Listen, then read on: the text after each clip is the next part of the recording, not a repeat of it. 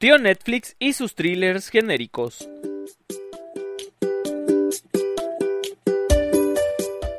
La recomendación del día de hoy es hipnótico. Este, bueno, recomendación no recomendación. Este es un thriller policíaco genérico que trata acerca de una mujer que sigue el consejo de su mejor amiga al ir con un terapeuta para ayudarle a superar a su ex y este lleva a cabo la hipnosis, perdón, como terapia y de repente las cosas no empiezan a salir nada bien y ella va sufriendo lagunas en varios actos. Hay que decirlo que es de calidad, mayormente entretenida. Las actuaciones están eh, pasables, los efectos bien logrados, pero no es algo nuevo o algo que no se haya visto.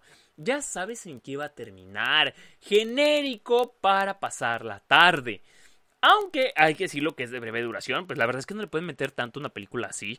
Eh, hay que reconocer que el tema central de la hipnosis está bien manejado y como algo que sirve para el bien puede ser utilizado también para dañar de esta forma. Eso está muy bien planteado.